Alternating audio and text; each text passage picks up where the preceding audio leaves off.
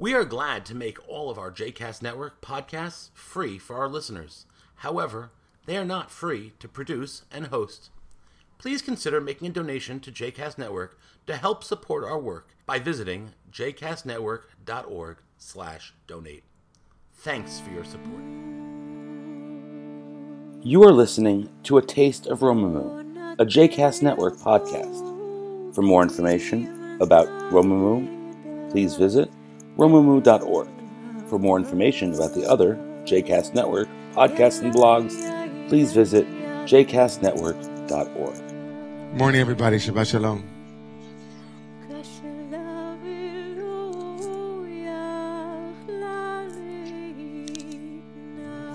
Last night was a very beautiful night. How many of you were here last night? If you weren't here, you missed it. It was amazing. It was really, really important. Last night was a, a, a historic moment in the shul, and I think in, in, as far as I'm concerned, in synagogue life in general. To have an entire weekend, especially last night's service, dedicated to uplifting children and recognizing and naming that that we in the Jewish community have not done enough, and we continue not to do enough to combat child maltreatment in synagogues and institutions that are that put a Jewish moniker are called Jewish this or Jewish that. The most fundamental responsibility that we have is to protect our children and to make sure that when they enter into our sanctuaries and into our institutions, that people are prepared to watch over them. That's the bare minimum promise that we make in Jewish world. And until my dear friend Shira Berkovits, who started Sacred Spaces, until Shira came along, there was no organization that was dedicated to creating a training program to equip Jewish institutions to both recognize when child maltreatment has taken place, which is the first step, to remedy it, which is the second step, and also as an institution to take the appropriate actions necessary to both safeguard the entire institution as well as the children who have been affected. My own children go to a school here in New York where an incident of of abuse had taken place. One incident once. And immediately because this institution was connected with the work of Dr. Shir Berkovits and Sacred Spaces, they were able to contain and also provide the exact right steps that needed to happen in order to keep parents informed, to make sure that everything was, was taken care of. It's remarkable that we spoke about it last night, but we will speak about it every year. And we'll keep speaking about it from this pulpit as long as God willing I'm here. Because it's absolutely essential that we recognize that the children in our midst are, it's not trite, it's absolutely true, are our future. And as we protect them, we create a world that is safer for all. So this morning, in the theme of Shabbat of the Child, I want to speak about the Mishkan as I did last night, but in a slightly different way. I spoke about the Mishkan last night, the tabernacle, and the divine command, the Asuli Mikdash, make for me a Mikdash, a holy sacred space, v'shachanti v'tocham, that I might dwell within you. I want to talk a little bit about the function of the Mishkan, the tabernacle's function, why it was given, and how it might inform all of us as we become advocates and allies for the children in our midst. It's very clear from the Torah that when this week's parsha begins, Daber bnei Israel, speak to the children of Israel, v'ikhu elecha, I'm sorry, Daber bnei Israel, v'ikhu li, truma. When God speaks to Moses and says, tell the children of Israel that I want you to give a romamu, a gift, a truma, which is Right? Truma was the thing that was lifted up. The word truma romemu, litromem, to go up. It was a, a tax, a gift. This is the first, right, uh, capital campaign. Right here. Speak to the children of Israel and tell them to give me a capital gift. But the language of it is strange. Vikhu, take li for me. It should have just said vikhu truma, take a truma. But the word li, which points back to the one who's asking, bring it for me or to me, boggles the rabbis' minds. They're really troubled by that. Why would God need a gift? Right? So Rashi, of course, in this, in his own inimitable way, wants to make sure it's understandable. He says, I don't mean literally to me. I mean, like, like for me, for my cause, right? For what, for what it is that I am in the world. The word li means bishvili, not for me, but for the sanctuary, for the, mish, the mikdash, the mishkan. But the midrash, the earlier sources bring a much more complicated and beautiful reading of what it means when God says, take it for me. The Midrash in Midrash Rabbah, Shemot Rabbah says, 33b, what does this mean? It means, as it were, that God said, take me as your offering. Take me as your offering. That God says to Moshe, Amar Kadosh Baruch Hu, Af Soririm, even when they are rebellious, even when they are acting inappropriately and unskillfully, let them know that I will be with them. Ma avdei kochavim omrin she'eni chozer imahem she'avdu avodah kochavim.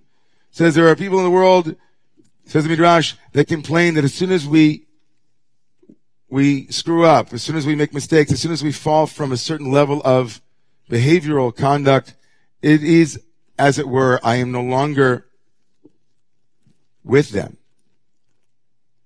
Afilu sorim, tell them, Moshe, in my name, God says, even when they are lost, even when they are wayward. Otam anidar. I will not leave them, but I will stay with them. Such a powerful midrash. That the first thing that we know about the Mishkan in the tabernacle was it was God's way of saying, I'm not going anywhere. I'm going to be with you through the dark nights and the, the good mornings. I will be with you no matter how long it takes for us to reach the promised land. The Midrash reads the Mishkan as God's way of saying, till death do us part. Take me as you truma in the reading of the rabbis is God's solemn oath that even when we are not where we should be or could be, even when we are feeling that we deserve to be abandoned, as it were, God says, no, I see you in your highest place.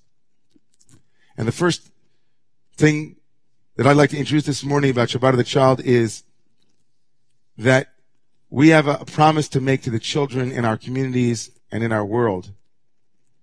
That no matter how bad it feels or bad it seems, no matter how dark the night is or how lonely they feel, we remember and we promise that we'll keep working until there is a day where all children are safe.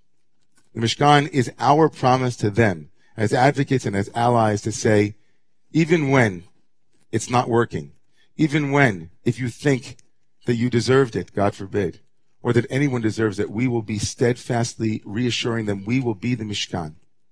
We will be the ones. There's a song I remember uh, hearing back in 1992. I heard it once, but it stuck with me long still. I went back to look it up last night. It was part of a, uh, John Bradshaw was the great father of, of, uh, many elements of what is now called the New Age or, uh, let's say the 12 step world or all kinds of things having to do with recovery. And, and he had a PBS show that I watched called Homecoming. And in that Homecoming, he had a, he played a song by someone named Richard Wagner. His name was Dick Wagner. He was a jazz musician and he's just an interesting guy. His name was Wagner, right? So the song is, is uh, called Remember the Child. You can go look it up at home. And I won't do it justice, but if you get home tonight uh, after Shabbat, look it up. Richard Wagner, Richard Wagner, Dick Wagner, Remember the Child. And it begins like this, very gently on the piano. Um, Baby, see me crying. Mama, make me smile. Hold me in your arms a little while. Baby, see me crying. Won't you love your child? It goes on from there. EFG, I'm sorry. Daddy, don't be sad. Tell me what I've done so bad.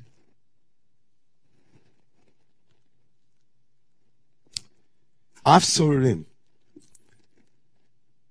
in a world where children are not always our first priority, let's be honest. It's important for us as advocates and as allies and people have shown up today and in this afternoon and last night and throughout the weekend on Sunday too, to remember that first and foremost, the Mishkan as a representation of God's presence is not something that is contingent. It isn't something that rises and falls with the seasons. We are pledging with the Mishkan that we will be with these children in good times and bad, in difficult moments and in easy ones. And that's the first thing they need. We're not going anywhere on this issue, on this cause, because we're here for you. That's step number one. Step number two. Many of the commentators in our tradition say that the Mishkan, even though it comes now in the Torah, is really out of place. People have heard this before? Never heard this before? Anybody? Nods. If you've been in Rome for even five minutes, you've heard me speak about it, but I know that I talk all the time, so of course. Every year I tell you this. So listen up. I'm going to test you again next year. Just kidding. Here it is. There's a really wild idea that the Torah is not a chronologically written book. It appears early in our sources, and it's a very wildly fantastic, interesting idea. It kind of is in the school of thought maybe that the Torah is more like a dream than like a book. Because dreams are also out of sequence and things come from everywhere. So within this philosophy, this ideology, this theory called Ein Mukdam U'Me'uchar Torah, there isn't an earlier or later in Torah, appears to follow a sequence. By the way, it's very hard to imagine how they would explain so much of Torah, but they don't mean that it's all out of sequence. It says that sometimes things are out of sequence, right? So the Mishkan is the most important example of this theory. It's a theory in the Midrash Tanhuma and also Rashi and other schools of thought. So here's how it goes. They count up all the days because there are dates in the Torah, right? And according to them, this Mishkan business can't, it could not have happened according to the calendar and according to the dates that are given for various other events when it takes place. It has to take place after something else. Do you know what that something else is? That's later on? The golden calf. In this theory, the Mishkan is out of place. It's too parshiot early. Oh, you arrived early. It's too early. It should really be a response to the cataclysmic trauma of the golden calf. And in that theory, the Mishkan then is a response to the golden calf. Does everybody follow me so far?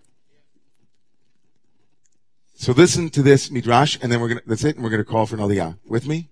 You guys still with me? Okay, good. Shmot Rabbah, the same midrash Rabbah, davar acher.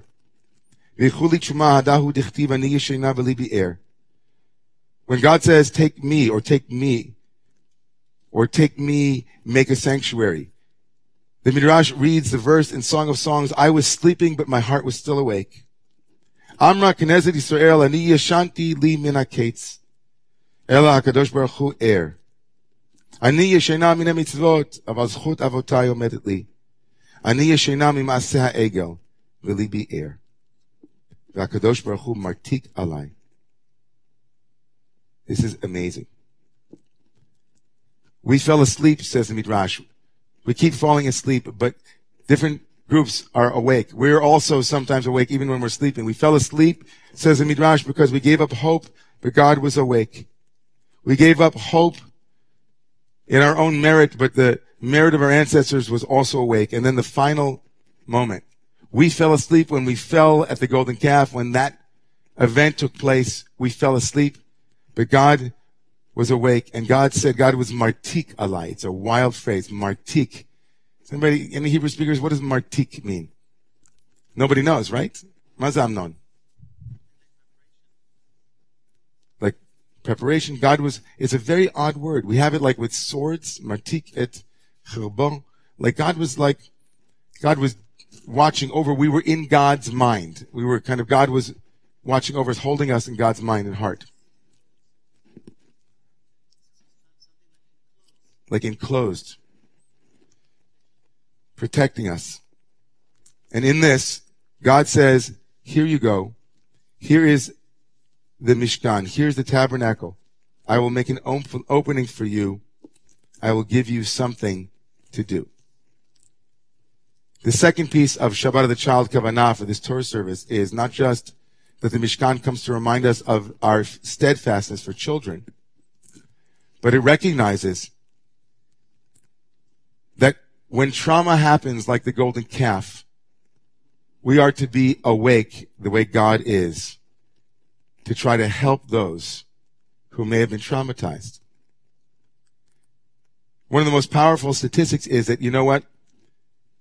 60% of people that have seen abuse will not report it. I read a long piece by a survivor yesterday. It was a very long piece. And he essentially said what hurt him the most, maybe even more than the abuse, was that his teachers and rabbis didn't notice what had happened to him. That he spent decades in systems with people who cared about him and all of the signs were there. And nobody said a word. I want to imagine God in this moment looking at the Jewish people and seeing their trauma and saying, I see, and I'll help. Here's the Mishkan. I see and I will help. I noticed that your grades have slipped. I noticed that what used to be a very exuberant smile on your face is lost. I've noticed your body language. I've noticed so many things. He said, the survivor said in his account, that it wasn't until a counselor in a camp noticed the difference in his demeanor and came and had a conversation with him that he realized it was possible to speak about it. And it was only because of the power of that counselor. So I want to call this morning for the first Aliyah, a Shabbat of the Child, the first ever Shabbat of the Child. These two moments as something that we might commit to. The first one, of course, is the promise that we are going to see this thing out. We really are not going to get scared and walk away from this vitally important moment. We're going to see it through. We're going to promise steadfastness. One. Two, that we are aware that healing comes when we see something and we say something. But we have to commit to training our eyes to notice these things. We as a community have already committed to that. We're in part of the first 25 communities around this country that are training in the Aleinu campaign so that we might be able to notice, to take our eyes and try to see what signs we might see. If you are someone this morning for whom these two things are things that you can say, you know what? I want to learn more about what this looks like. And I'm also here in this community to support advocacy and allyship, not allowing this issue to be tucked under the rug, as it were. Then this aliyah is for you this morning, and I invite you to open up and to please rise. We're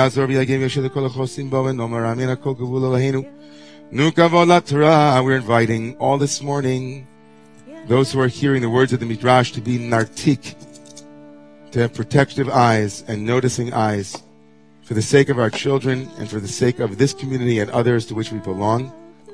For the first Aliyah Baruch Shenatan Torah Le'moisva B'Dushato,